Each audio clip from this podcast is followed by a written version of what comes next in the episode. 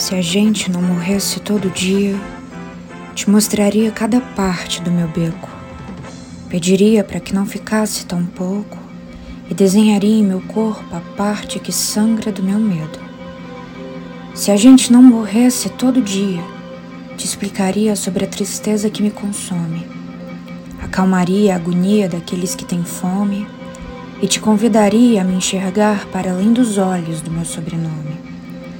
Se a gente não morresse todo dia, escreveria uma carta aberta ao presidente. Diria a ele que não somos parte de um número, e sim um ente querido que compõe a história da gente. Se a gente não morresse todo dia, morreria antes de mim a esperança. No meio desse desmatamento humano sem fim, fruto também da crise que se instala ante o convívio com o vírus da ignorância.